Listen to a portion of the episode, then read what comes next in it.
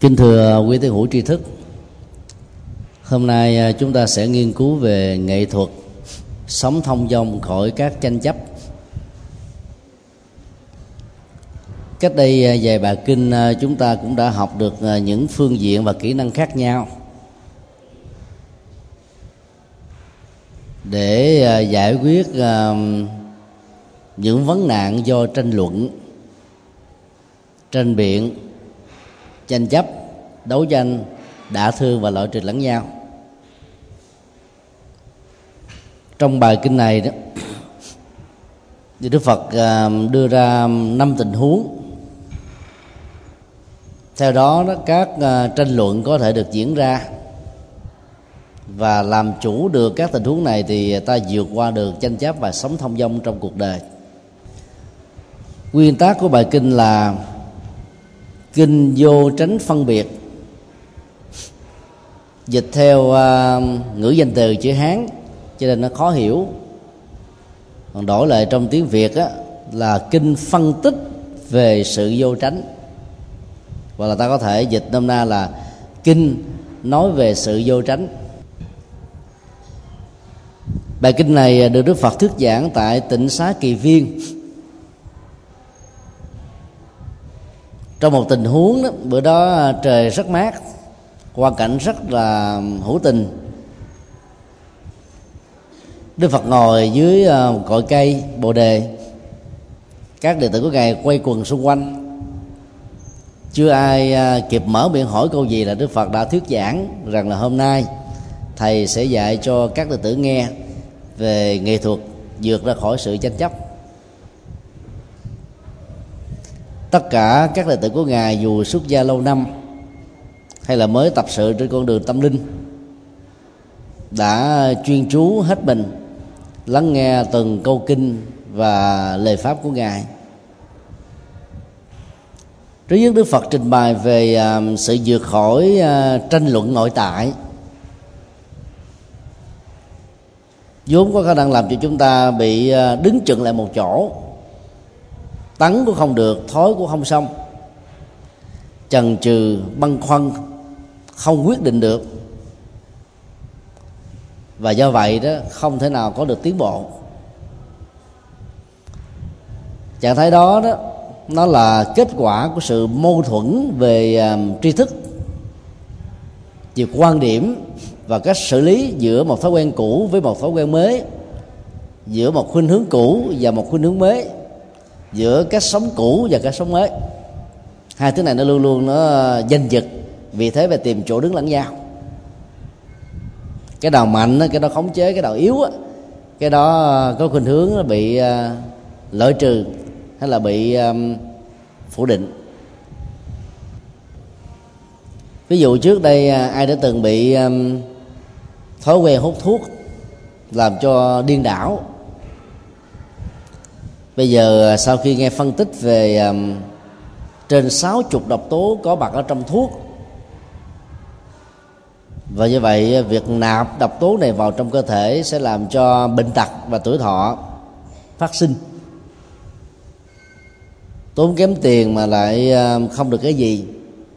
Một số người đã nêu quyết tâm để từ bỏ nó. Cái cơn nghiện làm cho người này phải bị vật vả phải phấn đấu dữ lắm mới có thể vượt qua được.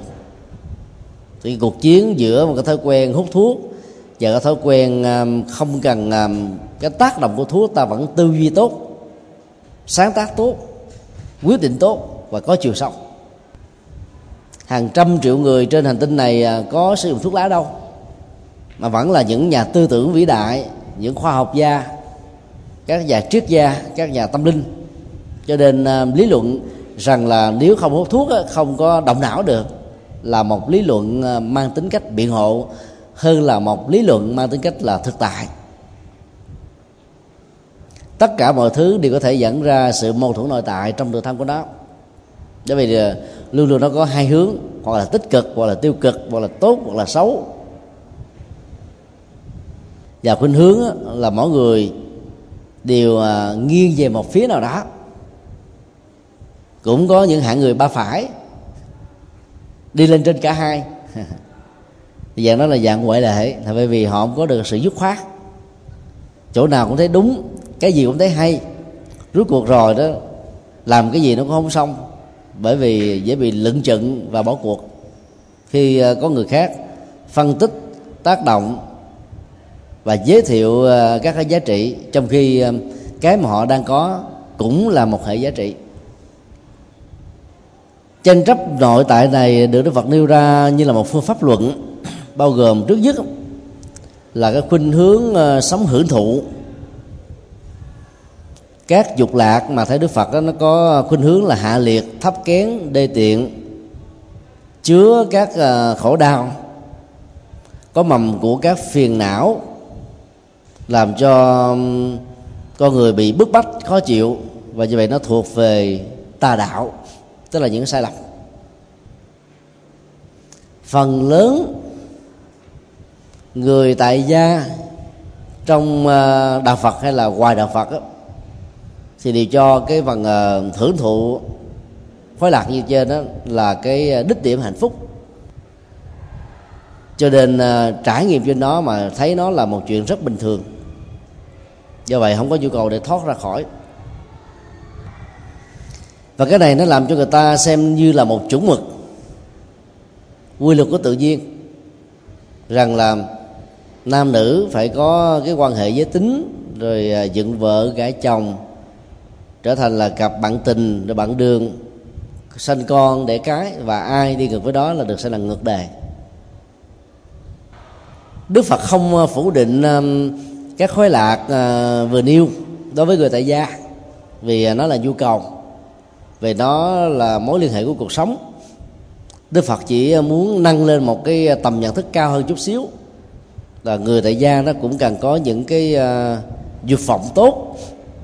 Mà ngài định nghĩa trong kinh này là dục vọng thuộc thánh đạo. Không có những u não.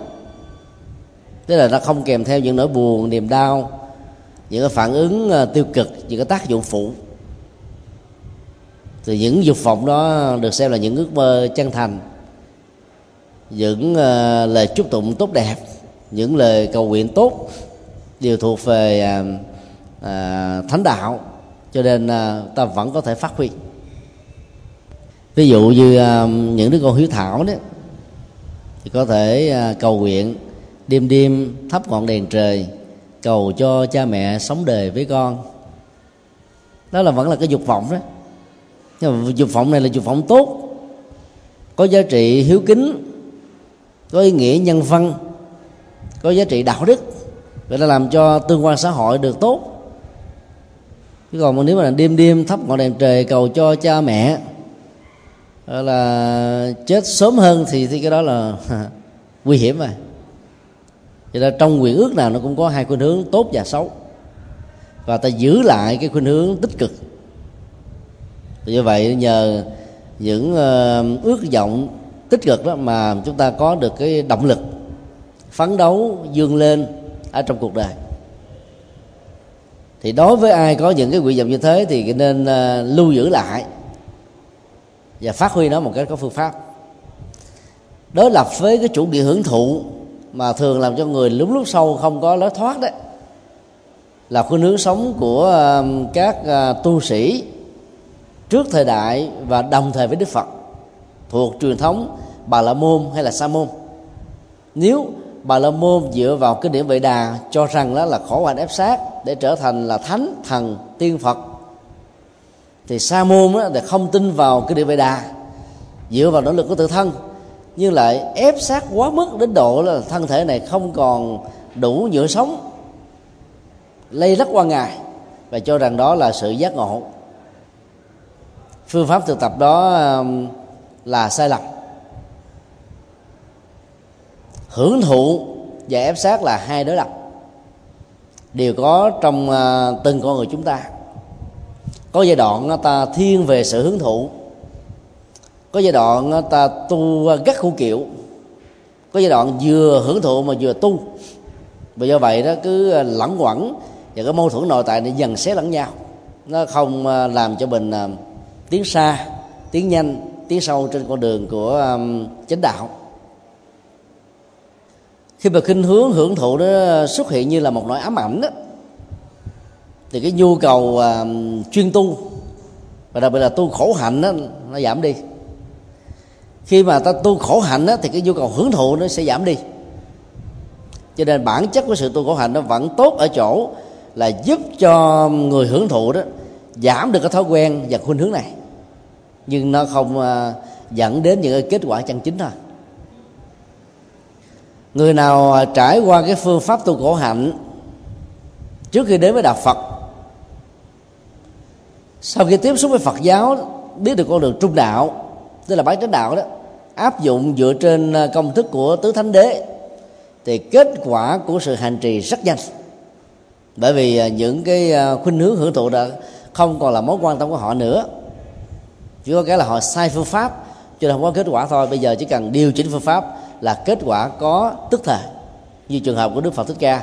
Sau khi kết thúc 6 năm khổ hạnh, chỉ 49 ngày thiền định dưới cội bồ đề là giác ngộ giải thoát à. Tuy nhiên, không nên vì thế mà ta lý giải rằng 6 năm khổ hạnh là tiền đề để dẫn đến sự giải thoát của Đức Phật. Sai lầm vẫn phải là sai lầm thôi còn sự giác ngộ của ngài là dựa vào à, tứ diệu đế con đường trung đạo bát chánh đạo thiền quán chuyển hóa tâm linh giải trừ nghiệp chướng và vượt qua các cái thói quen phàm tính. Cả hai sự đối lập này theo đức phật không um, xứng đáng bậc thánh không liên hệ đến mục đích giải thoát không có khả năng trị liệu và ai tránh xa chúng sẽ có cơ hội hướng về con đường trung đạo vốn đã được đức phật thực tập đạt được sự giác ngộ và do vậy ai thực tập đó sẽ trước nhất là có được cái tầm nhìn trí tuệ đưa đến an tịnh giác ngộ giải thoát và niết bàn. Như vậy giác ngộ và giải thoát là sự vượt lên trên và chuyển hóa được hai khuynh hướng sống uh, mâu thuẫn. Một bên là hưởng thụ một bên đó là ép sát rất may mắn ờ, tất cả chúng ta ngày nay không phải ờ, lần mò từng ờ, phương pháp một để tìm ra đâu là chánh đạo, đâu là con đường lòng vòng, đâu là biên kiến, đâu là những giới hạn của những phương pháp sai lầm. Ta tiếp nhận nó một cách trực tiếp từ kinh điển thông qua sự hướng dẫn của các vị xuất gia. Và do đó đó, cái con đường tiến bộ của chúng ta, nếu làm đúng phương pháp sẽ rất nhanh theo đức phật việc vượt qua được cái mâu thuẫn nội tại về vấn đề nhận thức và phương pháp luận á, sẽ giúp cho chúng ta vượt qua được những tranh chấp trong cuộc đời. Mình thấy rõ được đâu là đúng đâu là sai đâu là chánh đạo đâu là tà đạo. Thì đâu mình à, nghe theo những con đường nó không có kết quả. Rồi bám víu vào chúng như là với cấm thủ. Rồi lý luận tranh chấp hơn thua và lấy cái phương pháp mình là hệ quy chiếu còn phương pháp người khác là thứ yếu cho nên uh, tri thức về phương pháp luận sẽ giúp chúng ta vượt khỏi tranh chấp. Mà vốn làm cho mình phải bận tâm vào những chuyện không đâu. Có một số đạo tràng uh, tu tập thiền quán. Có thói quen là mỗi tuần một lần. Hội tụ về một à, nhà nào đó có không gian rộng chánh điện to tụng niệm sau đó rồi chia sẻ đạo lý lúc đầu đó thì à, việc chia sẻ rất là hay. Người có kiến thức uh, sớm hơn chia sẻ với những người đến với phật giáo muộn để làm cho họ rút ngắn thời gian có thể chỉ vẽ giới thiệu hướng dẫn việc tìm kiếm các tác phẩm hay đọc những tư tưởng giỏi và do vậy đó khắc phục được những cái à, kiến thức sai lầm. Nhưng sau thời gian nếu không có trọng tài tức là một vị tu sĩ nào đứng làm cái công tác ờ, gọi là hỗ trợ đó, thì ờ, nhiều người cư sĩ đã lâm vào tình trạng là tranh chấp chân lý, cho rằng là cái hiểu mình là đúng, còn các bạn đồng tu của mình là sai. Do đó nó dẫn đến cái tình trạng là làm cho các ờ, giao lưu trao đổi trở thành là tranh luận. Cuối cùng là tình bạn bị kết thúc. Thuyết giảng đây đó ở trong và ngoài nước thì chúng tôi thường à, nghe kể về những đạo tràng như thế này. Cho nên à, phải thấy rõ đâu là con đường trung đạo đâu là con đường nhị biên đâu là con đường trực chỉ và đâu là những cái phương pháp đi à, đường vòng theo cái sở thích những cái hướng chỉ đạo của nội dung phương pháp này. Thì ta không có tranh luận nữa. Cũng không cần phải nỗ lực là thuyết phục người kia phải đi theo phương pháp mình. Vốn theo mình đó là tốt hấp dẫn nhưng mà đối với người kia nó không có mà hấp lực. Thì cái nỗ lực như thế cũng ờ, chẳng làm cho người ta thay đổi được cái gì mà ngược lại làm cho vấn đề đôi lúc trở nên rắm rối. Cho nên ờ, hành giả nào thích pháp môn nào trong đạo phật thì cứ đi. Thì khi đủ nhân duyên đó thì người ta thấy phương pháp khác hấp dẫn hơn có kết quả hơn thiết thực hơn thì người ta theo đó. Còn mình càng thuyết phục đó, càng làm cho cái phương pháp đó nó có chỗ để bám đinh và mọi sự đối lập đấm vào nó nhiều chừng nào giống như chúng ta lấy cái búa đập vào cái đinh đó làm cho nó lúng lút sâu thêm thôi chứ không tháo ra được. Các mâu thuẫn về ý thức hệ quan điểm thái độ thường dưỡng ra theo công thức vừa nêu. Cho nên theo đức phật đó ta chỉ cần trình bày đây là con đường trung đạo chân chính trực chỉ có giá trị à, hướng thượng mang lại niềm vui an lạc hạnh phúc. Còn những cái khác đó, nó không thuộc về đề ta không cần phải giới thiệu đó đây là cái công việc uh, gọi là um, giới thiệu cái chân chính. Thì cái người uh, có kiến thức có tầm nhìn là sẽ chọn lấy thôi chứ không cần phải so sánh đối chiếu với những cái nó tiêu cực hơn. Thì giờ đó ta vượt ra khỏi những tranh chấp. Và giá trị tích cực của mình đó vẫn được người khác tiếp nhận một cách đàng hoàng đứng đắn. Sơn đông mãi giỏ không phải là nghệ thuật hay ở trong con đường tâm linh đề cao trong việc so sánh ờ, cái giá trị của mình ờ, tuyệt và những cái khác nó thấp hơn. Bởi vì cái đó nó dẫn đến nhiều sự hiểu lầm. Mà tranh luận về chân lý tôn giáo hay là chân lý chính trị đó chỉ làm cho vấn đề trở nên phức tạp thôi, chứ không có giải quyết được vấn đề gì hết á.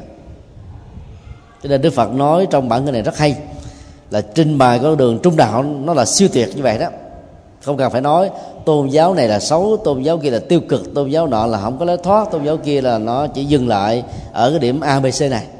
Thì tự động người ta cũng biết. Bởi vì cái tích cực đã được giới thiệu rồi. Mọi sự đối chiếu có thể à, tự thực hiện được từ à, kiến thức của mỗi con người. Hoặc là khi được à, hỏi thì ta có thể trình bày một cách khách quan để tránh mọi sự tranh luận sau khi trình bày à, công thức tổng quát này đã đức phật à, trình bày thêm bốn à, phương pháp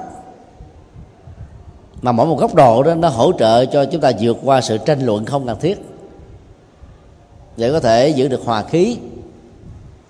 Cái không khí um, hòa hợp an vui hạnh phúc trong uh, mọi tương quan xã hội. Phương pháp thứ hai được đức phật nêu ra là nghệ thuật tán thán và góp ý đúng người, đúng lúc.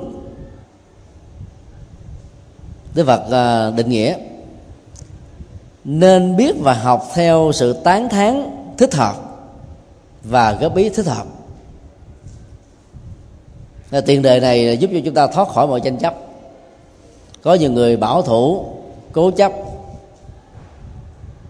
Không thích nghe ai góp ý hết trơn á, mà mình lại góp ý không đúng á, không có tác dụng và tình huống đó có thể dẫn đến uh, việc mà ta có thể cảm nhận rằng là giáo đa thành oán. Là góp ý nhiều tư vấn nhiều hỗ trợ nhiều làm cho người khác uh, khó chịu thêm thôi. Thế vì ta đâu có sẵn lòng để đón nhận nó đâu. Phương tây thì uh, khuyên chúng ta là không nên tặng lời khuyên nếu không được yêu cầu. Cái đó là một thái cực. Còn ở đây ta à, góp ý một cách chân thành gác với cái sự chỉ trích, vì sự chỉ trích đó là nó kết nối thêm bạ thù địch và mối hiềm khích, không vui với nhau. Còn ta góp ý đó thì nó có nghệ thuật. Ta góp ý trong lúc mà người đó có mặt một mình, để họ không bị mặc cảm với tha nhân. Và do vậy đó, cái điều sai của họ đó dễ được nhận dạng và vượt qua. Rồi lúc đó ta phải à, cống hiến à, chân lý mà không lấy tác quyền. Ta không cần phải ghi tên mình là tác giả gửi tặng cho những nhà quản trị, quốc gia hay là một tổ chức nào đó để họ thấy những cái điều này hay, họ áp dụng theo. Và khi họ nghĩ rằng nó là cái cái cái phát minh là sáng kiến của họ thì họ sẽ áp dụng nó rất là nhanh. Còn ờ, ta chứng minh rằng là mình giỏi hơn những nhà quản lý, những nhà cai trị thì họ có mặc cảm rằng là mình thua sút thì họ đâu có thể sử dụng cái phương pháp này đâu, ngoài trừ là những bậc thánh đó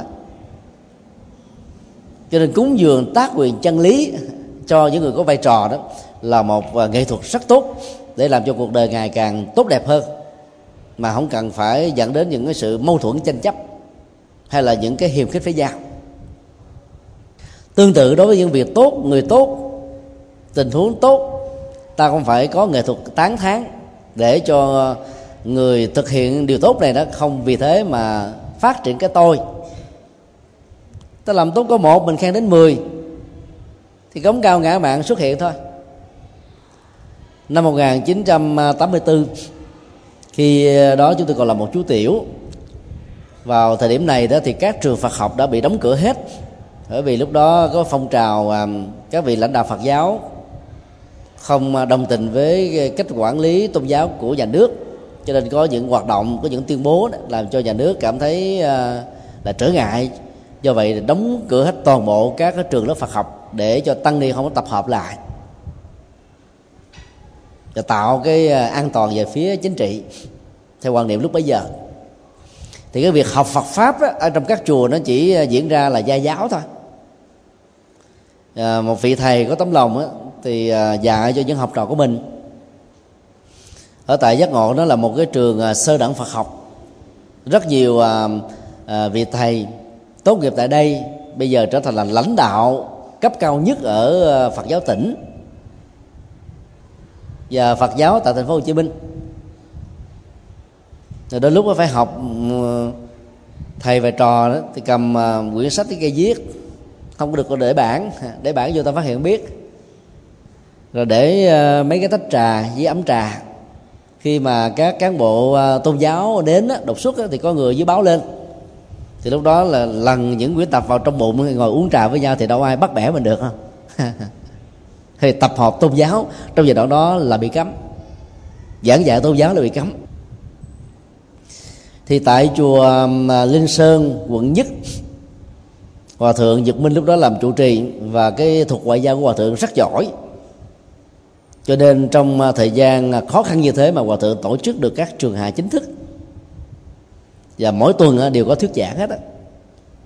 Ngày thứ hai cho đến ngày chủ nhật là bảy thời đều được với nhau.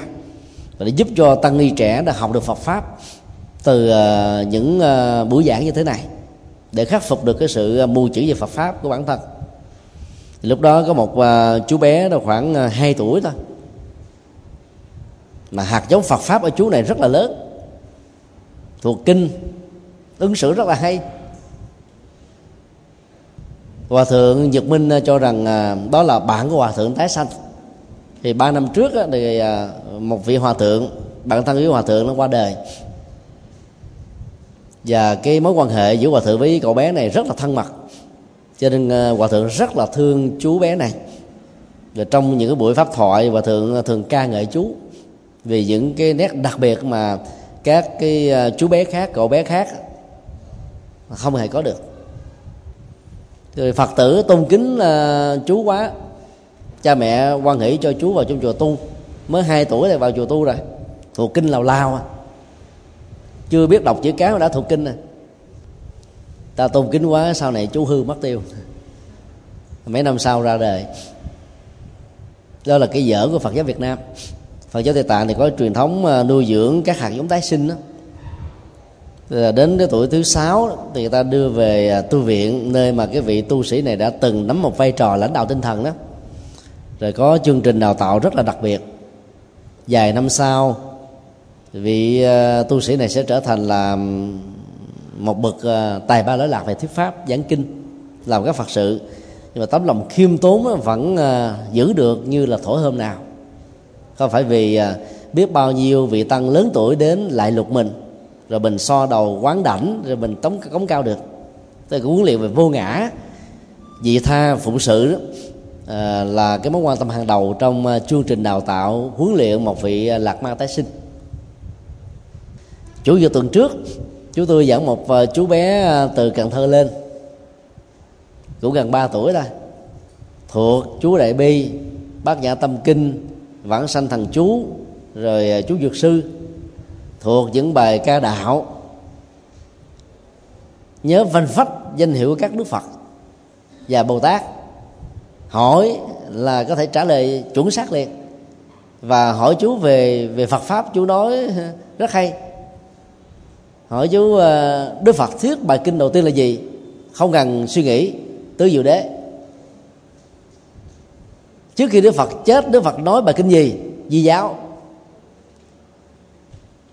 thì từ đó ta có thể suy luận rằng đây là một chú bé có hạt giống tâm linh nhiều. Vì đó nếu biết cách nuôi dưỡng đó, thì à, sau này chú bé sẽ trở thành là một à, hạt giống tốt ở trong đạo Phật. Cha mẹ của chú không phải là Phật tử. Bà nội thì à, theo chùa tụng kinh không phải là thường xuyên. Ấy mà chỉ có mấy lần có mặt ở chùa chú đã thuộc những thằng chú thuộc những bài ca như thế là một à, điều rất là lạ. Do đó à, tán thán chú đúng cách đó, là làm sao để cho chú à, trở thành là người khiêm tốn và nuôi dưỡng trong một môi trường vô ngã vị tha đó thì sau này Phật giáo sẽ có nhiều nhân tài nhiều nhân vật lỗi lạc. Hiện nay thì cha mẹ chú vẫn chưa muốn cho chú bé này vào chùa. Có lần chúng tôi hỏi lớn lên con muốn làm gì? Chú trả lời rất là thản nhiên, con muốn làm trụ trì. Hỏi làm trụ trì để làm cái gì? Tiếp tăng độ chúng. Hỏi tiếp tăng độ chúng để làm gì? Cho mọi người bớt khổ. Mới có gần 3 tuổi thôi, mà nói chuyện giống như người lớn vậy. Rồi ờ, ở chùa Phổ Quang, chúng tôi phỏng vấn chú à con tu ở đâu? Chú trả lời là con tu ở chùa nhà thì chúng ta hiểu tại sao gọi là chùa nhà chú ở nhà, nhưng mà cái nhà của chú là có bàn thờ phật chú có tụng kinh. Nên cái đó nó giống như cái chùa, nó gọi là chùa nhà. Hỏi sao con thích tụng kinh? Cái chú trả lời, lúc người ta ngủ, con tụng kinh cho nên con thuộc kinh. Đâu ai biểu đâu. Cha mẹ cấm nữa, mà cứ ờ, tối tối là lén lén. Rồi ờ, nghe bà ngoại tụng kinh chú ngồi chú nghe, nên thuộc. Do đó um, khi ta tán thán có phương pháp đó thì mọi người đang trao đảo ngã quỵ, tự động đứng dựng lại, tinh tấn hơn, phấn chấn hơn, tích cực hơn, sảng khoái tinh thần hơn, đi tiếp tục những con đường khó khăn còn lại. Ví dụ như ai có quan niệm nhân tình thế thái là đường thương đau, đầy ải nhân gian, ai chưa qua chưa phải là người. Mà được những cái lời mà um, sách tấn tích cực á thì hãy xem cái chuyện đó là chuyện bình thường đó. Chứ không nên là cường điệu quá nó phải trải qua cái này mới trở thành là một người có nhân phẩm người thành công. Như thể là à, thành công được là lắp đặt bởi những cái thất bại vậy. Đức Phật à, phủ định chuyện đó trong kinh à, trương bộ và trung bộ rằng là nhân khổ đau không thể tạo ra quả hạnh phúc. Phải xem những nghịch cảnh là một hiện tượng bình thường đó vượt qua làm chủ nó thì chúng ta thành công thôi. Và ai làm được như thế thì được cuộc đời tán thán rồi và khi được tán thán cũng không có gì để hãnh diện tự hào. Thì cái tôi ở trong sự thành công không là một chướng ngại phật cho chúng ta đi tới. Đức phật giải tiếp tán thán người hướng thượng dứt trừ được các cái sự chối buộc chỉ trích người hưởng thụ hạ liệt không liên hệ đến mục đích bị trói buộc trong cuộc đời thường dẫn đến sự tranh chấp. Khen và chê đó là, là, là hai mũi tên bắn trọng thương và làm chúng ta bị ngã quỵ trong cuộc đời. Ai cũng thích lời khen và sợ tiếng chê lắm. Có nhiều người nghe tiếng chê cái là khủng hoảng luôn. Đóng cửa nhà không tiếp xúc với ai nữa hết á. Như thể rằng là à, mình ờ, đang được an vui hạnh phúc nhất vậy. tưởng rằng là mình đang tu ngon lành nhất. Nhưng không biết là đó đang trốn trại cái lời chỉ trích. Còn tu á, là trong thuận trong nghịch cũng có mặt. Và thản nhiên lời khen tích cực đó thì ta thấy đó là bình thường đó, bởi vì à, tu tốt, hành tốt, làm tốt.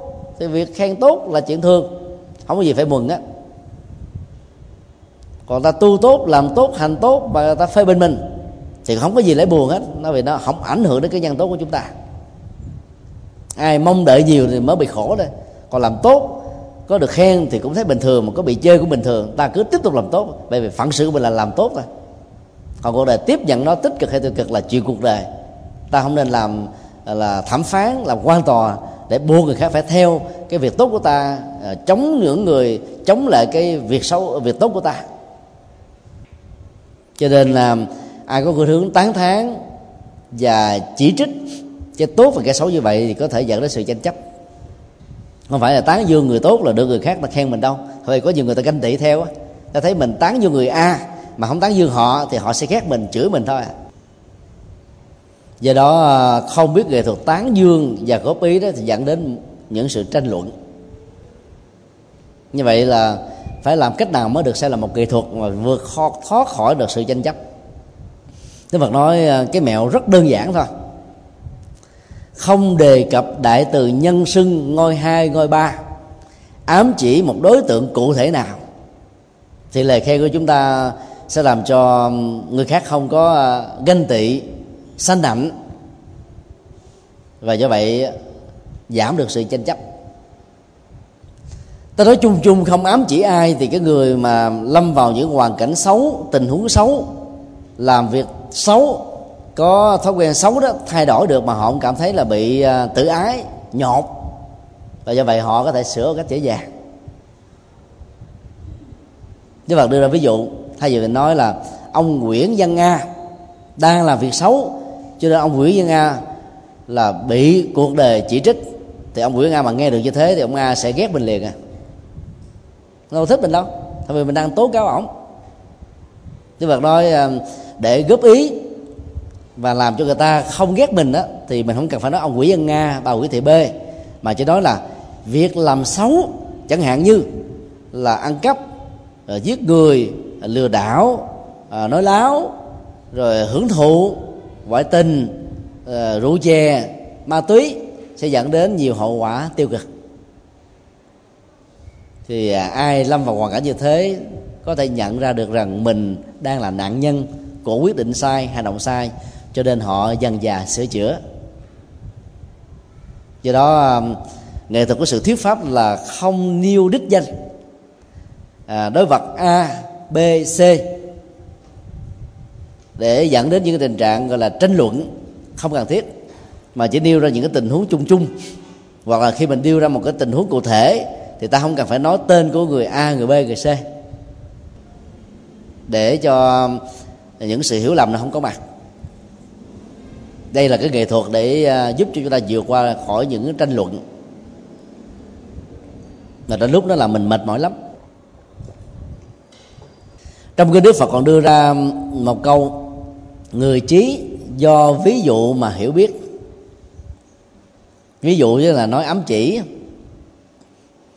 Thường các ngụ ngôn đó, nó thuộc về ám chỉ mượn con vật để muốn nhắn nhủ cho con người.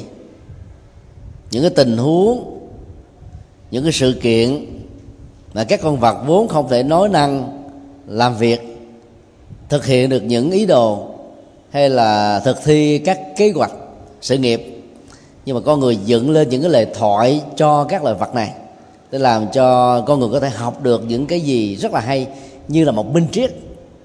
Và do đó, ai cũng có thể học được hết á. Đạo nào, theo triết học gì, khuynh hướng gì, ta cũng có thể ờ, rút ra được từ bài học cho chính mình. Và đây là một cái nghệ thuật để ờ, những cái người à, được tán dương không có cống cao cả bạn những kẻ bị phê bình hay góp ý không cảm thấy bị nhột và tự ái cho nên cả hai đều hướng tới cái thiện. Người thiện thì thiện hơn người xấu thì bắt đầu quay về cái cái, cái thiện để tránh những cái tiêu cực. Vấn đề thứ ba phân định đâu là hạnh phúc.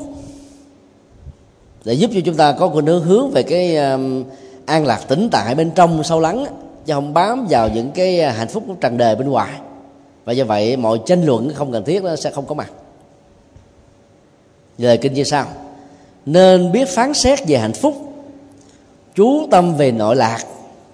Đức phật đưa ra, sắc thanh hương vị xuất pháp, đôi lúc nó rất là dễ thương, hấp dẫn, hài lòng, mang lại sự quan hỷ, nhưng là có khả năng dẫn đến các dục lạc hấp dẫn là các ối lạc phàm phu phạt là phi thánh lạc.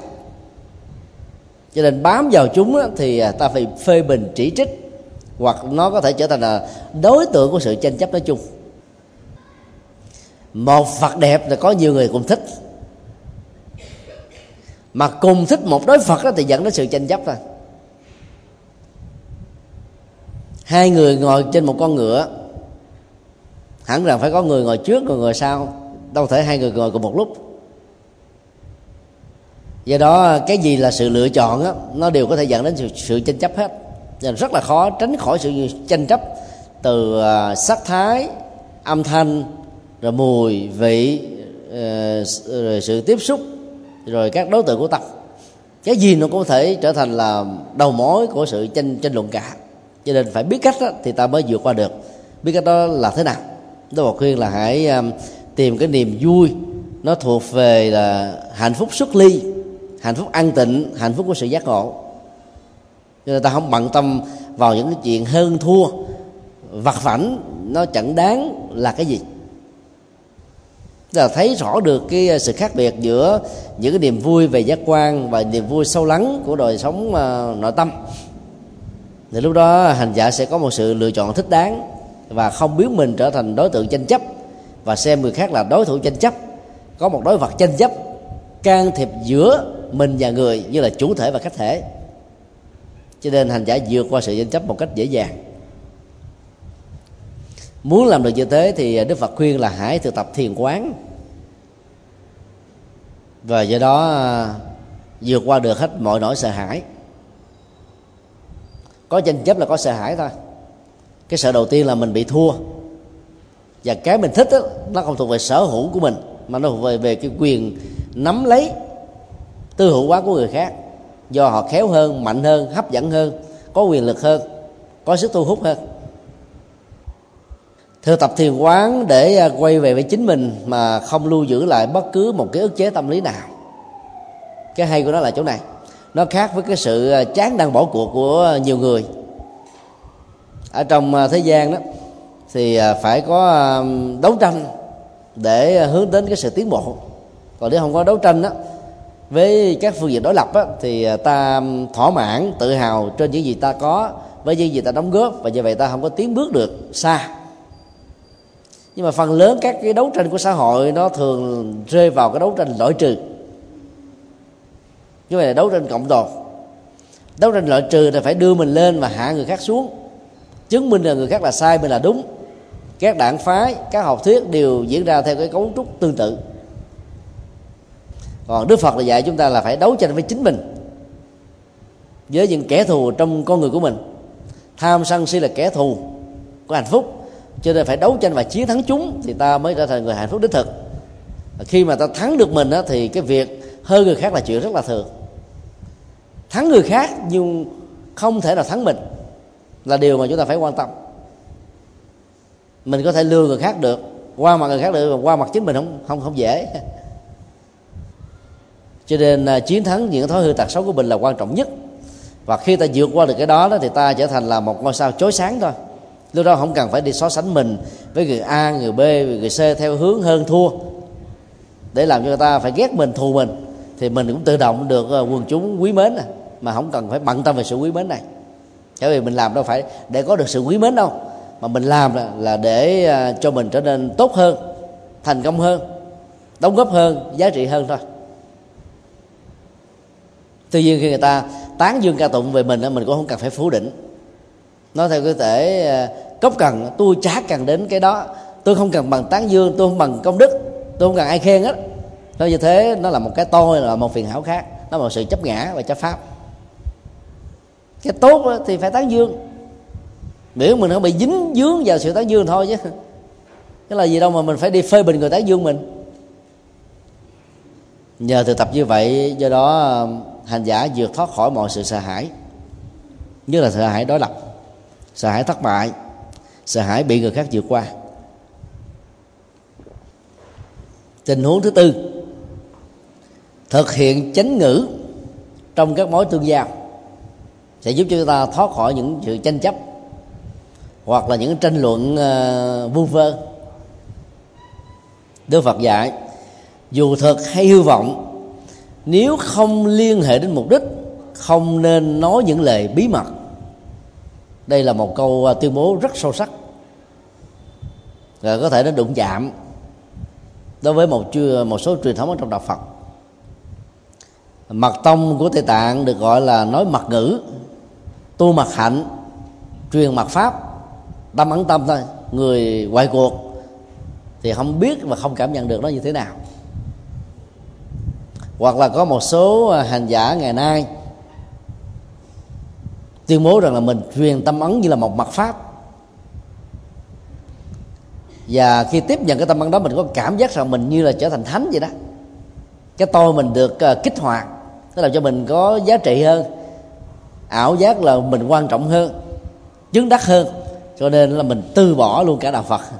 Bỏ luôn bàn thờ cha mẹ trong nhà, thờ một người nào đó xa lạ hoàn toàn. Mà thờ đó là thờ cái tôi thôi. Ấy thế mà người ta vẫn làm. Vì có rất nhiều người khôn khéo biết kích hoạt cái tôi của cái người tín đồ của mình. Cho nên là tất cả những gì gọi là bí mật là ta không nên tin theo. Đức Phật nói trong các kinh điển Bali đó không có sự bí truyền trong chánh pháp. Không có sự gia truyền trong chánh pháp. Mà chánh pháp là công bố rộng rãi. Ai có mắt là có thể nhìn thấy có lỗ tai là có thể nghe có khối óc là có thể tư duy để phán đoán rằng là đúng sai tốt xấu. Vậy Đức Phật nói à, cũng giống như là lá trên tay ta thấy rõ từng cái vân, từng màu từng ram của nó lớn nhỏ chứ không thể ờ, nói chung chung được. Giáo pháp của Đức Phật là thế, nó rõ ràng lắm. Thiết thực hiện tại, có khoa học, có thể chứng minh được, có thể cảm nhận được, có thể hành trì được và có kết quả hiện thực ngay đời này. Bây giờ và tại đây thôi. Chứ không chờ đến là cái ờ, cái chết tái sanh về tây phương rồi ta mới cảm nhận được nó. Do đó dầu cái bí mật này là chân thực hay là hư vọng là người phật tử, ta không nên tuyên bố nó không nên liên liệm với nó. Do đó, trong phật giáo không có bí truyền, mà chỉ có công truyền thôi. Còn thiền tông trung hoa thì dựa vào à, cái à, phương pháp của các tổ trung quốc, cho rằng à, giáo ngoại biệt truyền, tức là sự bí truyền ngoài kinh điển. Nếu mà dựa vào bài kinh này thì nó không thống nhất với nhau. Giữa phật và tổ thì chúng tôi thường chọn phật, đảm bảo hơn không có gì phải bí mật giấu giếm mà chân lý mà giấu giếm để làm gì? Sở dĩ người ta gia truyền là, là bởi vì à, nó còn có cái tính tác quyền tức là cái tôi. Mình dày câu mới đạt được nó vậy là mình không có dễ dàng mà truyền bá cho người khác. Truyền mắc nghề cho nên ta phải giấu. Ta phải bí mật. Ai là mình à, cảm thấy hài lòng mình mới, mới truyền trao thôi như thế không phải là vô ngã gì vậy tha. Còn Phật pháp phải công truyền truyền bá rộng rãi chừng nào, phổ biến, lan tỏa chừng nào, thì giá trị lợi lạc nó có mặt chừng đó. Tuyên bố thứ hai của Đức Phật, đối mặt với ai, dù thực hay là hư vọng, nếu không liên hệ đến mục đích thì không nên nói những lời mất lòng. Rất là sâu sắc và tế nhị.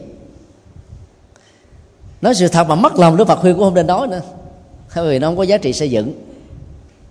Ý là nằm chỗ đó đó nói sự thật phải có nghệ thuật để làm sao cho cái người nghe cảm thấy là tâm phục khẩu phục thì ta mới làm.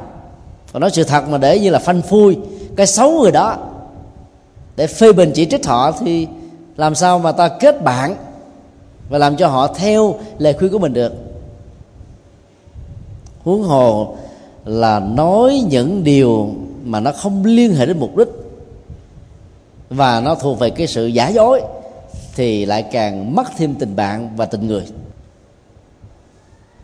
Nói cái khác là ta suy luận ngược lại, dù là sự thật hay là không có sự thật, nếu cái lời nói đó nó liên hệ đến mục đích cao thượng, có giá trị, có ý nghĩa, làm cho ta được hạnh phúc, ăn vui, thì giáp mặt người khác ta nói để cho người kia phấn chấn mà làm, chứ không nên để cho người đó bị mất lòng. Ngoại trừ những trường hợp có người nhạy cảm quá ta nó khéo rồi. Có phương pháp rồi có nghệ thuật rồi mà họ vẫn tự ái vào những chuyện không đâu. Rồi là trở đũa quay mặt chửi bới mình. Thôi thôi thôi ta chịu thôi. Bởi vì trong trường hợp đó là bó tay chấm cơm.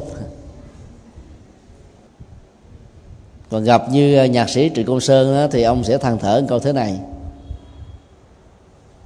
Là lặng nhìn không nói năng để buốt trái tim để buốt trái tim tức là đem nỗi đau vào trong trong lòng đó.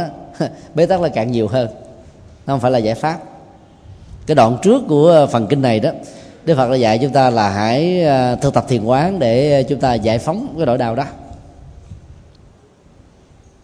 Còn lặng, không chịu nói năng có nghĩa là mình giận người đó nhiều hơn, cay cú hơn, và trở nên à, rất ích kỷ không thèm nói nữa. Mặc dù mình biết cái lời đó là đúng, cái việc đó là hay rồi mình tiếc lời không thèm nói để cho người đó bị khổ đau rồi cho biết.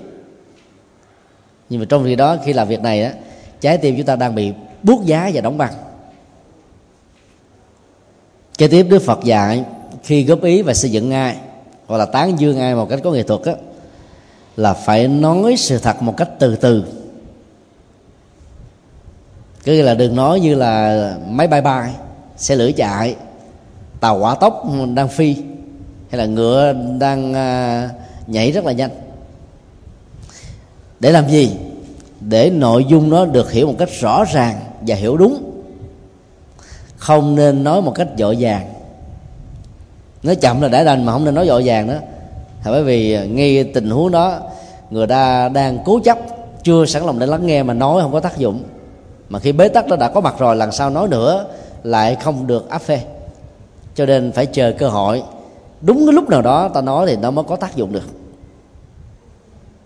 Chúng tôi xin đề nghị um, một cái mẹo phật khi mà mình với một người bạn nào đó rất là tâm đầu ý hợp nhưng mà do một sự hiểu lầm bạn đã uh, giận dỗi ta. Ta cũng không nên uh, vội vã uh, phân trần làm gì. Mà chờ cái cơ hội người đó vui nhất hoặc là buồn nhất ta đến ta trình bày chia sẻ với nỗi đau với là nỗi vui của người đó, đó thì à, những chuyện à, hiểu lầm sẽ được vượt qua thôi. Tại vì à, trong lúc người ta vui nhất á, thì cái tôi anh hùng đó muốn chứng tỏ rằng là mình rộng lượng để tha thứ. Mà trên thực tế là họ sai chứ không phải mình sai. Đến với họ trong giai đoạn đó thì họ sẽ đón nhận dễ. Trong lúc khổ đau đó mà nếu cái người bạn mình là người khó tính đó, thì biết bao nhiêu người là xa lánh không ai dám gần gũi vì sợ liên lụy. Và ta đến trong lúc mà ta khổ đau cung vực như thế này đó chia sẻ thì người bạn khó tính này sẽ có cảm nhận rằng đây là người bạn đích thực. Và do đó tình bạn chúng ta được kết nối thêm một lần nữa. Và cái gút trong quá khứ sẽ được vượt qua. Đó là cái cách mà ta à, xây đắp tình bạn không nên dội vàng có nhiều người mới gặp nhau lần đầu tiên trên chiếc xe bus hay là một cái chuyến du lịch nào đó tâm sự như thể là hai người tâm giao 300 kiếp rồi trút hết tất cả những bầu tâm sự mà không ngờ. Người đó là một kẻ gian manh biết hết tình huống cuộc đời của mình về hại mình về sau này. Nói mức độ nào, cung cấp thông tin cái gì, dừng ở chỗ nào là cần thiết thì ta phải nắm. Chứ phải là ờ, thấy ờ, tâm nội hợp là trút hết rồi, không có lợi ích. Rồi đến lúc là mang phiền não cho người kia nữa. Không phải ai cũng có khả năng xử lý cái lỗ tai khi nghe đâu? Nghe nhiều chuyện phiền não thì người đó phiền não theo. Nghe cái gì nhiều thì ta trở thành cái đó. Nghe thuyết pháp thì ta trở thành là người sáng suốt có hiểu biết ứng xử tốt làm lành lánh dữ. Nghe nhạc tình à, buồn đau ta trở thành là người tuyệt vọng. Nghe những lời xúi dục thì ta trở thành là kẻ ăn chơi xa đọa gốc cần chán nản vân vân. Và đức phật phân tích về phương diện y khoa của lời nói từ từ và nói không vội vàng. Để tâm không bị tổn hại. Chứ là người mà nói ờ, nhanh quá nói nhiều quá là ý tưởng chưa kịp suy nghĩ là cái này nó qua cái kia đó. Nó làm cho mình bị mỏi mệt lắm. Ai mới bắt đầu vào thuyết pháp đó, cũng nói nhanh như là máy bay vậy nè. Năm ờ, 85 đến 86 87 đó chúng tôi có cơ hội học với hòa thượng thích huệ hưng. Một ờ, bậc chân tu rất là điềm đạm, phong thái rất là khoan thai, nhẹ nhàng, sâu sắc lắm và những lời dạy của hòa thượng đó, vừa giảng xong đó, là hầu như là chúng ta thuộc lòng hết mấy chục phần trăm chứ nếu mà nói nhanh quá làm sao mình tiếp nhận được cái dữ liệu không ạ à? và hòa thượng có khuyên như thế này, mấy chú, tức là gọi chúng tôi, vì chúng tôi lúc đó là còn là những chú sa di, nên bắt trước thượng tọa trí quảng thì thời điểm đó thì còn là thượng tọa. Mỗi khi thuyết giảng về bài thuyết pháp nào đó là nghe lại lần thứ hai. Mình mới rút được cái kinh nghiệm là mình nói có nhanh không, là quá chậm không. Nó có dư thừa liên từ, mạo từ, giới từ không? Diễn tả như vậy là nó có vẻ là nó hơi nóng nảy không? Các ý tưởng nó trôi chảy như thế, nó có mạch lạc chưa? Và giải thích như thế có thể làm cho người ta hiểu rõ hay là bị hiểu lầm hay không? Và trong bài kinh đó mình nói như vậy là có đủ hết giá trị à, nội dung hay là cần phải bổ sung thêm cái gì? Chỉ khi nào ta chịu khó ngồi nghe lại những gì mình thuyết giảng đó thì mình mới có thể rút được cái bài học cho chính mình. Chứ còn mình à, phổ biến cái băng giảng ra ta khen mình không à. Trời nghe thầy giảng mê quá hấp dẫn quá. Rất là thần tượng thầy làm sao mình học hỏi được nữa? Hết rồi. Mình là số một rồi. Do đó ta phải từ từ để cho tâm không bị tổn hại. Thân không bị mệt mỏi, tiếng không bị tổn hại, cổ không bị đau. Đức phật rất là tinh tế như là một à, bác sĩ. Tay mũi họng. Bữa nào mình à, dặn dõi chút xíu nóng tính chút xíu, mình nói lớn tiếng á, rồi nó khang cái cổ liền, nó viêm ấy tại vì cái cường lực của cái hơi tống ra bên ngoài nhanh hơn. Cho cái độ tiếp xúc giữa cái hơi với thanh quản nó làm cho chúng ta bị khàn tiếng, bể tiếng. Ai ca giọng cao dễ bị khàn tiếng bể tiếng lắm. Ca mà gào thét là bể tiếng nhanh hơn. Bởi vì cái tiếp xúc này nó mạnh quá đó. Thì thuyết giảng cũng như vậy, ta nói vừa vừa thôi. Dĩ nhiên nó phải à, huấn luyện, phải tập có những lúc mình cao hứng quá mình nói nó giống như một nhà hùng biện vậy đó. Có những lúc mà mình à, hơi mệt mỏi mình nói cà rề cà rề ta nghe ta muốn ngủ hết trơn. Tránh những cái tình trạng như vậy. Thì lúc đó à, cái ngôn ngữ chúng ta sẽ được người khác tiếp nhận một cách rất là rõ ràng không hiểu lầm. Chứ mình nói đường mà ta hiểu ngã giàu có thiện chí cái nào cũng bị hiểu sai. Mà hiểu sai thì dẫn đến à, sự tranh luận. Phải đối chất ba mặt một lời mệt lắm. Rất may là bây giờ đã có được thâu băng. Rồi có VCD, DVD, internet. Cái nguyên ngữ của người phát biểu được giữ lại nhưng mà có nhiều người ma lanh ta vẫn là dùng các cái à, software để chỉnh sửa âm thanh của một người khác trở thành âm thanh của người này. Dựng lên những cái chuyện mà ta không có phát biểu mà trở thành có phát biểu ấy hoặc là cắt xén biên tập. Ví dụ ta nói ba câu mỗi một câu gồm có hai chục âm tiết. Cắt bỏ hết ba bốn âm tiết thì cái khẳng định trở thành phủ định phủ định trở thành khẳng định. Nhưng mà à, kiến thức khoa học ngày nay vẫn cho chúng ta biết được rằng là cái đoạn âm thanh đó có được biên tập hay không. Nó cũng có những phần mềm để phanh phui những chuyện đó. Cái nào có ma lanh thì cũng có những cái uh, kỹ sư để chữa trị những ma lanh này. Còn không á, rất nhiều người sẽ bị quan ức ở ở tòa là bởi vì ta cắt sáng bớt á, nghĩa bị đảo lộn hết. Thì làm cho cái người nghe bị hiểu một cách rất là sai lầm. Nhân đây à, chúng tôi cũng nói thêm à, sự kiện mà cách đây khoảng hơn à, 6 tuần thì phải, có người đặt câu hỏi về hiện tượng nhạc sĩ Dũng Ngọc Tỏn bị cáo buộc là đạo nhạc đó. Thì chúng tôi có đưa ra cái sự kiện nhạc sĩ Trịnh Công Sơn là nhạc sĩ số 1 tài ba như là một thiên tài, không ai có thể ngang bằng với ông trong giai đoạn này. Rồi chúng tôi có nói là dĩ nhiên nhạc sĩ dục Tỏ không thể nào bằng với ông được. Ấy thế mà những người chống đối đó lại nói rằng là chúng tôi ca ngợi nhạc sĩ dục Tỏ ngang bằng với chị Câu Sơn, rồi mời các à, nghệ sĩ tài danh. Bên ngâm thơ cũng có, cải lương cũng có, rồi tăng nhạc cũng có để chỉ trích. Thế bởi vì nghe không kỹ mà.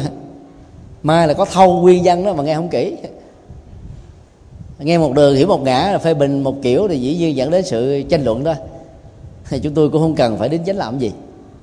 Nhân cái việc học bài kinh này thì nói để chúng ta thấy là cái ngôn ngữ đó ngày xưa ta gọi là gió thổi mây bay.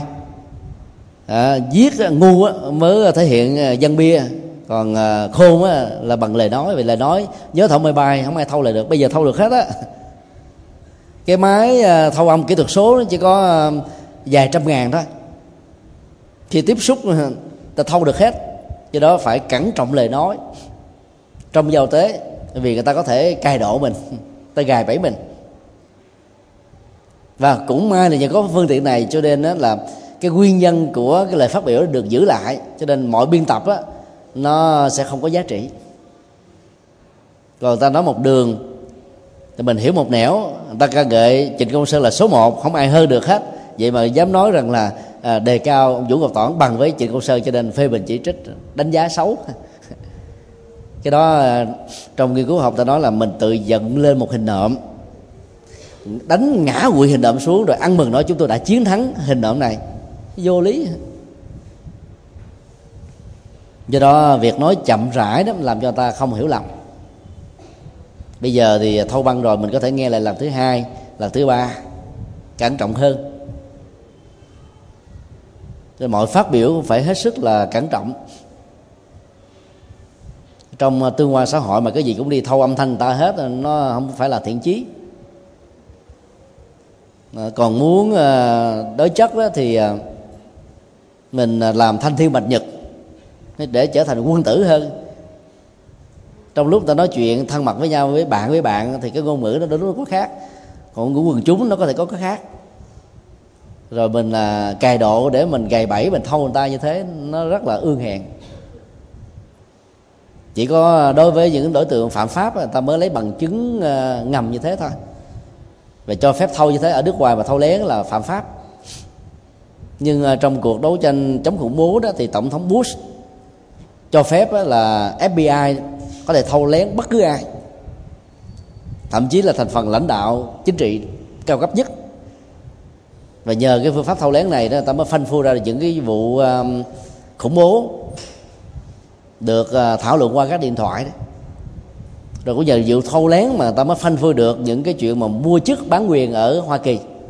Những cái cuộc tống tiền để hối lộ, vân vân.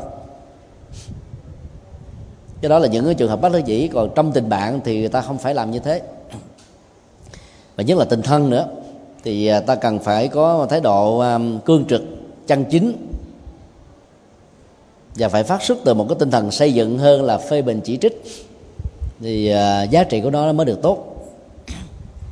Điều thứ năm đức phật dạy là không chấp ngôn ngữ. Chớ chấp trước ngôn ngữ địa phương. Chớ đi sang ngôn ngữ thường dùng. Đức phật như là một nhà ngôn ngữ học vậy. Bởi vì trước khi uh, trở thành một nhà tâm linh đó, còn là đông cung thái tử đức phật đã học rất nhiều ngôn ngữ ấn độ.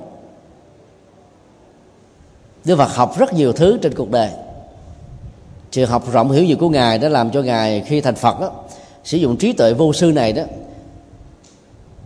biến các dữ liệu kiến thức khi còn tại gia trở thành là các cái công cụ để minh họa cho Phật pháp. Mà sau này các tổ nâng lên thành một cái công thức là nhất thiết chư pháp vô thi Phật pháp.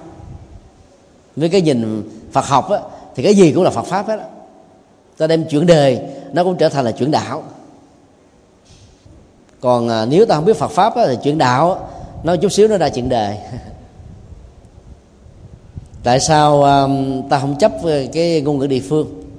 Vì ngôn địa phương đó ở chỗ này nó được hiểu là tốt và chỗ khác nó hiểu là xấu. Trong uh, tiếng hán á, đối với người trung hoa tại trung quốc đài loan hồng kông macau. Thì hồng chỉ đó là giấy hồng giấy hồng là giấy sang trọng thì màu hồng á, được hiểu là cái màu hòa hợp cái màu à, may mắn cái màu à, mà có cái năng lực tiến bộ. Và nó là cái màu văn hóa của người Trung Hoa. Nhưng mà trong cái cuộc chiến tranh à, lạnh giữa Nhật Bản và Trung Quốc á, thì những người Nhật chơi chữ đã dùng à, một định nghĩa mới hồng chỉ là giấy chùi cầu giấy vệ sinh cái cái mà người Trung Quốc quý trọng thì người à, Nhật Bản sử dụng như một cái à, biếm nhẹ. Để cho thấy là cái cái nền văn hóa màu đỏ giấy đỏ của Trung Quốc chỉ là thấp như là cái chùi vệ sinh của người Nhật Bản thôi. Cho nên chấp vào phương ngữ thì ta khổ dữ lắm năm 1984 khi um, hòa thượng thích trí thủ một bậc à, nhân tài của Phật giáo qua đời, thì rất nhiều à, chư tôn đức từ nam chí bắc đến à, phúng viếng. Thì lúc đó hòa thượng thích thanh kiểm là một bậc thật học, tốt nghiệp ở nhật bản về chữ hán và tiếng nhật. Hòa thượng rất giỏi, hòa thượng mới dùng bốn chữ. Cổ kính cao huyền, cổ kính là gương xưa cao huyền là treo cao ý ca ngợi hòa thượng á, là một tấm gương như là các bậc tổ đức ngày xưa xứng đáng để chúng ta treo lên cao bái viếng học hỏi. Ấy thế mà có một số người lý giải mấy mó và buộc phải à, hạ cái à, bốn chữ ca ngợi hòa thượng suốt và dẫn đến nhiều cái à, gút mắt vì hiểu lầm á. Thì hòa thượng tên là kính tên tại gia là hòa thượng là kính. Cổ kính treo cao giống như treo cổ ông kính lên cao thì trong chơi chữ đó là người ta được quyền hiểu theo hai nghĩa. Nghĩa đen và nghĩa bóng. Trong khi là hòa thượng là ca ngợi.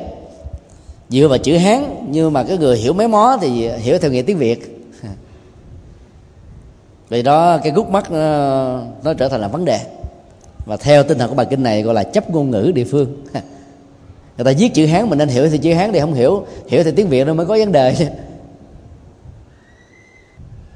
tại vì à, hòa thượng là người vận động thành lập giáo hội hiện tại. Vào năm 1981 trong khi đó à, những vị giữ với cái truyền thống giáo hội thống nhất đó, thì không có đồng tình. Lúc đó hòa thượng là cương vị à, viện trưởng viện hoa đạo tức là lãnh đạo tối cao về phương diện hành chánh của giáo hội thống nhất. Và rất nhiều chư tôn đức của giáo hội thống nhất đã à, nghĩ là không có một sự lựa chọn khác.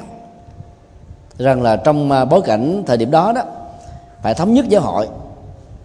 Để nhân cơ hội này để ta phát triển Phật giáo theo một cái khuynh hướng tích cực hơn. Nhưng mà những người à, giữ với cái truyền thống cũ đó thì cho rằng là làm như thế là là tai sai của nhà nước. Cho nên cái mâu thuẫn nội tại đã làm cho hai giáo hội đó học hạt với nhau trong à, rất nhiều năm qua. Rất may là lãnh đạo của giáo hội hiện tại không phản ứng không đối kháng không giải bài không phân trần. Trước hàng loạt các cái lời phê phán rất là nặng lời thiếu văn hóa của một số vị lãnh đạo cực đoan của giáo hội trước năm 75 mà đạo Phật nó mới vẫn được tốt đẹp như bây giờ. Nếu như hai bên mà chống qua chữa lại chấp ngôn ngữ với nhau thì có lẽ là đạo Phật ừ, không biết đi về chỗ nào. Một điểm khác Đức Phật khuyên là cũng đừng nên đi, đi quá sang ngôn ngữ thường dùng. Thế mình à, mô tả Phật pháp bằng cái ngôn ngữ quá cao quá siêu. Thì người bình bình thường nghe không hiểu được mà không hiểu được thì chán. Từ cái chỗ chán thì không thấy được đạo pháp cao siêu nữa. Cho nên uh, giảng kinh thuyết pháp muốn thành công thì phải dùng ngôn ngữ bình dân và phân tích những chuyện đời thường thôi. Thì người ta cảm nhận nhanh hơn dễ dàng hơn. Ngôn ngữ đời thường có nghĩa là phân tích về phương diện ứng dụng đó. chứ còn mình đi uh, pháp lõi theo nam tông đó tức là nói à, thuyết pháp như là ta lập lại một bài kinh vậy đó. Thì được ngày xưa đánh giá rất là cao nhưng bây giờ nghe như thế là ngủ hết. Ai có khả năng trí nhớ tốt á, thì vẫn có thể thuyết giảng như vậy giống như đức phật nói ngày xưa hả? Chúng tôi học với à, hòa thượng thích minh châu. Người đã có công à, phiên dịch kinh tạng bali ra tiếng việt. Được mấy năm. Và nhiều bậc thầy đi trước của chúng tôi cũng học với hòa thượng từ à, năm à, 66 trở đi khi hòa thượng làm viện trưởng à, viện đại học văn hạnh. Và sau năm 75 thì hòa thượng mặc dầu trường văn hạnh bị đình chỉ nhưng hòa thượng nỗ lực thành lập cái trường cao cấp học Việt Nam làm viện trưởng cho đến năm 2009 này mấy chục năm trời. Thì phong cách giảng của hòa thượng á là y như là nguyên nhân kinh điển vậy vì hòa thượng dịch kinh. Mà mấy chục năm uh, mài mò với kinh điển hòa thượng gần như là họp thuộc lòng giảng gần đúng như nguyên nhân của kinh thôi. Và mỗi lần thi bài của hòa thượng là cũng mệt lắm là phải thuộc lòng ấy hòa thượng áp dụng cái công thức thi giống như ấn độ. Mỗi một môn thi là có bốn câu. Phải trả lời thuộc lòng vanh vách gì là mới có điểm, nhưng mà trả lời phân tari là đã thua rồi. Cũng nhờ cái phong cách học đó mà nhiều học trò của hòa thượng đã trở thành giỏi về Phật pháp. Cho ta nắm vững kinh điển nhiều đó thì cái phần mà tư kiến biện kiến của mình đó, nó giảm đi. Và nhờ đó ta trung thành với tinh thần Phật dạy. Không làm quan tư tưởng Phật. Cho nên Phật dạy là có đường đi xa ngôn ngữ thường dùng. Ngôn ngữ thường dùng ở trong kinh điển đó là giáo pháp. Là có trình tự có thứ lớp ta phải nói đúng như vậy. Chứ là nói ý mình mà nói rằng Phật nói như thế thì là không nên. Còn trong các lĩnh vực ngành nghề cũng vậy. Ngành y thì phải dùng ngôn ngữ ngành y mình à, ngành y mình nói ngôn ngữ triết học vô ta hiểu sai. Trong triết học mà sử dụng ngôn ngữ à, của cảm xúc lạc quẻ. Cho nên trong ngôn, lĩnh vực nào thì ta phải sử dụng ngôn ngữ thường dùng của lĩnh vực đó. Thì cái việc chia sẻ, sách tấn, khích lệ, tư vấn của chúng ta mới có tác dụng. Và một nhà tư vấn giỏi phải biết ngôn ngữ của nhiều lĩnh vực. Cho nên à, cái người đang có nhu cầu tư vấn là học về tâm lý học thì ta tư vấn bằng ngôn ngữ đó mới áp phê. Người học triết học thì ta phải lấy những điện tích, những sự kiện, những cái lời đối thoại của các triết gia để ta minh chứng, minh họa thì người đó nghe mới cảm thấy bội phục và thực tập theo, hành trì theo. Gặp những người mà không ờ, có học hình gì hết mà nói kiểu triết lý cao siêu thì họ chỉ có nước ngủ thôi. Tại vì nó vượt qua cái ngôn ngữ thường dùng. Cho nên mỗi lần mà chúng tôi được mời đi giảng ở vùng quê thì ngán lắm. mình giảng quen cho sinh viên đại học rồi. Mà xuống vùng quê mà nói cũng phong cách như thế này là người ta nghe người ta khen mình bằng cách là nhập ngũ thiền.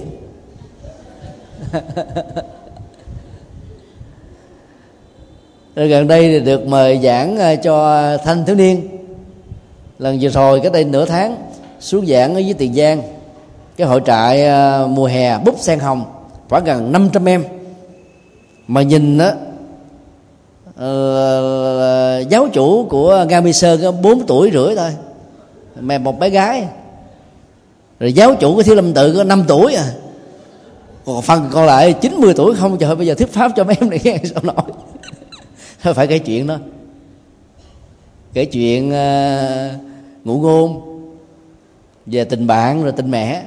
Thấy các em cũng vỗ tay như vậy là thành công. Hú hồn. có nhiều người à, gặp chúng tôi nói thầy giảng chi mà cái ngôn ngữ khó hiểu quá. Nghe à, chừng ba lần đầu là là muốn bỏ luôn. Mới kiên nhẫn nghe lần thứ tư trở đi mới bắt đầu thấy à, à ok ông giảng không phải là tệ lắm không phải là dở lắm nghe được. Chúng tôi vẫn hiểu như thế nhưng mà vẫn giữ cái phong, phong cách của mình. Là bởi vì cái đối tượng mà chúng tôi nhắm đến đó, là giới trẻ và giới trí thức và là những người có kinh nghiệm tu học đó là kinh nghiệm thế gian nhiều. Vì à, những cái à, khuynh hướng thuyết giảng như thế này đã ít lắm. Những cái phong cách thuyết giảng bình dân đó rất là nhiều, rất là thành công. Các băng giảng đó được à, phổ biến rộng khắp trong nước và ngoài nước. Bây giờ mà thêm một phong cách như như thế nữa, nó cũng thừa thôi. Cho nên chúng tôi chọn đối tượng khác, cái đối tượng mà ít được các băng giảng quan tâm đến do đó, nghe thì nó hơi hơi khó hiểu chút xíu. Hoặc là nghe mà bỏ đi ra chừng 5 phút rồi vô trở lại, đôi lúc là mất đoạn thì nghe cũng hơi khó hiểu cho nên phải nghe hết sức là chăm chú. Không sao, miễn đây cũng là cái ngôn ngữ thường dụng mà. Đức phật khuyên, việc không chấp ngôn ngữ nên được hiểu như thế này. Đừng nên cho rằng chỉ như vậy là sự thật, hoài như vậy là hư vọng có rất nhiều người vì nhiệt tình quá đó. Cho nên nói à, chỗ đây là đào tạo a la hán à. chỗ đây là đào tạo là chân tu à. chỗ đây là đào tạo thật học à. ngoài chỗ này ra không còn chỗ nào khác nữa hết á. Thì sự nhiệt tình đó làm cho mình phê bình những người khác. Và do vậy dẫn đến sự tranh chấp. Chấp vào ngôn ngữ mà ai mà nghe nói như thế thì dĩ nhiên dễ nổi bù đề gai lắm. Và lúc đó tìm kiếm à, những cái góc độ này sự kiện kia tình huống nọ để mà chỉ trích làm cho người ta thấy rằng là là người đó là tuyên bố rỗng chứ không có sự thật. Chỉ cần có một người không có biết điều thôi là nó gây hấn người khác là phản ứng liền à. Cuộc đời đó là thế. Thế giới dị nguyên nó trở thành như là thói quen trong ứng xử chúng ta rồi. Ít khi nào chúng ta biết là à, lặng lặng thinh không nói năng. Nhưng không phải là để bút giá trái tim mà để thấu rõ được cái tâm can của người tại sao ta nói vậy thường tìm cách vượt qua. Đó là có thực tập để quán chiếu và vượt qua những sự ờ, tranh luận không cần thiết. Và Đức Phật kết luận rằng, tùy theo từng quốc độ, từng cộng đồng, từng nhóm người và từng con người cụ thể, ta có thể y cứ ngôn ngữ này, giải thích sự kiện như thế kia hay là như thế nọ, để cho người ta dễ dàng được hiểu và tiếp thu. Nghĩa là đức phật đã cho phép chúng ta sử dụng các loại hình ngôn ngữ khác nhau để à, giải thích và tiếp cận phật học. Ở giảng đường à, chùa xá lợi buổi sáng đó cũng có một vài cụ à, khoảng bảy mấy, tám mươi. Khó tính lắm. Và sáng này chúng tôi chia sẻ cái bài của trịnh công sơn. Bài để gió cuốn đi. Thì mới vừa nghe xong bản nhạc là cụ đứng dậy, cụ đi ra. chứ tôi đoán rằng là cụ nghĩ là ông thầy này gì đó mà không chịu lo giảng pháp giảng kinh mà toàn là à, giảng những bài ca gì đâu thế gian quá. Tháng trước nữa chứ tôi chia sẻ về đề tài do những câu hỏi đặt về tình yêu và giới trẻ đó. Trả lời đâu được bốn câu cụ đứng dậy cụ hỏi trời ơi thầy ơi đây là giảng đường chứ không phải là chỗ nói tình yêu. À, cái cụ bỏ cái video xuống cái cụ bỏ đi ra luôn. Rất nhiều người rất là khó tính và ở đây đức phật nói là tùy theo quốc độ tùy theo cộng đồng tùy theo nhóm người tùy theo cá nhân.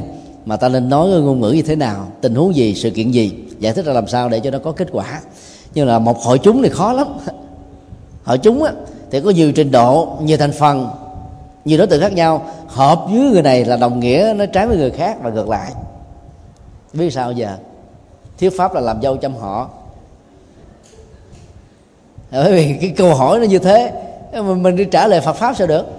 Miễn là mình đưa Phật học vào để ờ, cho các mối tình nó được tốt. Vì Đức Phật cũng giảng các bài kinh về tình yêu mà. Tại vì có lẽ là cụ lớn tuổi đó chưa từng đọc những bài kinh như vậy. Cho nên nghĩ rằng đó là điều cấm kỵ trong chùa. Rất nhiều lần ờ, khi còn làm chủ nhiệm câu lạc bộ văn nghệ Phật giáo đó, chúng tôi chia sẻ với ờ, các nhạc sĩ và soạn giả cái lương làm sao để cho nhạc Phật giáo nó đừng giới hạn trong à, sân khấu của chùa thông qua các ngày lễ lớn, mà phải làm sao đưa nhạc Phật giáo vào trong các sân khấu ngoài đời đó. Mà muốn làm như thế thì ta phải à, tham khảo và học hỏi kinh nghiệm của Trịnh Công Sơn.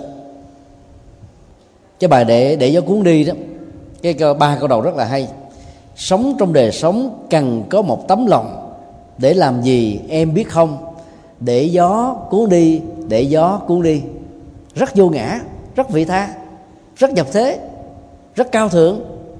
Mà không cần phải sử dụng ngôn ngữ vô ngã vị tha của Phật học. Ai cũng có thể hiểu được, ai cũng có thể làm được hết. Cho nên trong các cái dịp mà vận động từ thiện trên HTV đó chúng tôi nghe các ờ, nhà lãnh đạo khi được mời phát biểu thường lấy cái câu, sống trong đời sống cần có một tấm lòng. Ý muốn nói rằng là, quý mạnh thường quân ơi hãy giúp đỡ cho chúng tôi. Giúp đỡ cho chúng tôi là giúp cho nỗi khổ niềm đau được kết thúc. Tấm lòng đó có ý nghĩa trị liệu rất lớn. Mà tiếc là bỏ hai câu sau. Hai câu sau mới là giải quyết vấn đề. Có tấm lòng thì dễ rồi biết uh, khai thác biết kích thích biết khích lệ biết tạo điều kiện để tấm lòng nó có mặt ha nhưng mà nếu cống cao ngã mạng cầu danh á, thì nguy hiểm. Cho nên nếu ta đặt hỏi có tấm lòng để làm gì? Thì trịnh công sơn đề nghị chúng ta dưới tinh thần của phật pháo để gió cuốn đi. Nghĩa là đừng có à, chấp vào thành quả của mình. Đừng uh, cho rằng là mình là chủ thể ban tặng hạnh phúc của người khác là tiếp nhận đó cho nên ta không có rơi vào cái tình trạng uh, người yêu ta rồi cả sao ta nên chung thân ta dẫn cuộc đời. Do đó phải sống vô ngã và phải sử dụng cái ngôn ngữ um, tương đương và tinh thần của bài kinh này dạy chúng ta rất hay. Mỗi lĩnh vực nó đều có những ngôn ngữ tương đương với nhau, mặc dù nó không trùng nhau một trăm phần trăm. Ví dụ trong tiếng anh đi, nó có một câu, this is not my cup of tea. Nghĩa đen của nó là, đây không phải là tách trà của tôi. Đó là một văn hóa ứng xử của người anh. Nghĩa là, hãy khuyên tôi không nên can thiệp vào chuyện của người khác khi mà nói câu nói đó là người ta biết phải dừng lại. Nếu ai can thiệp sâu quá vào chuyện của người khác mà khi không được tính mời đó hay là như là những người lạ không mời mà đến đó, thì phải nên dừng lại bằng không người ta có thể thư kiện đó. Tại vì gây rắc rối cho người khác. Và khi mà mình muốn ờ, khách quan để cho nó tự nhiên diễn ra mình nói là đây không phải là tách trà của tôi. Nhưng mà nếu mình dịch ra tiếng việt đây không phải là tách trà của tôi thì tách của tôi có thể là tách nước này. Có thể tách nước kia, nghĩa nó khác hoàn toàn. Do đó, nếu muốn mô tả thì phải tìm những cái à, ngôn ngữ tương đương với nhau. Không nên can thiệp vào chuyện nội bộ, hoặc tôi muốn đứng bên lề với tư thế một người khách quan hay là một người trọng tài. Từ ngữ là khác nhau, nhưng mà nội dung của nó là tương đương. Thì trong giảng kinh thuyết pháp, ta cũng phải biết tìm những cái ngữ cảnh như vậy để cho cái người thế gian đó từ những cái bối cảnh của cuộc đời ta dễ dàng cảm nhận được đạo Phật. Và trong ờ, sáng tác tăng nhạc Phật giáo hay là cổ nhạc Phật giáo ta cũng nên áp dụng công thức này. Nhà Phật giáo ờ, có tại Việt Nam khoảng từ ờ, năm 1920 mấy đến nay là cũng trên 70 mấy năm. Và đó là một cái bước dậy vọt rất lớn do ảnh hưởng từ truyền thống kinh điển đại thừa. Trước khi Đức Phật thuyết giảng thì có chư thiên hoặc là Atula, là Kalola, Khả La trỗi các ờ, khúc nhạc trời rất là hay để cúng dường Phật. Như vậy, bản chất nhạc không có xấu, mà nội dung của nó thế nào mới là xấu và tốt. Do đó, ta có thể đưa phật pháp vào trong nhạc bằng ngôn ngữ của đề thường như vậy thì nó mới có thể lan tỏa rộng được. Còn ta bám theo các thuật ngữ phật học, nghe là thấy nó khô rồi. Nghe nhạc mà phải đi tra từ điển mới hiểu thì làm sao mà cảm động được, mà thích thú được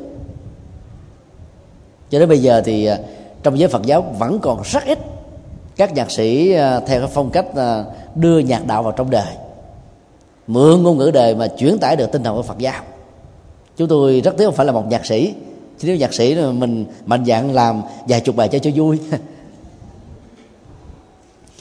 Đại đức tâm thiện ngày xưa khi còn ở Việt Nam đó, là một hiện tượng rất là giỏi.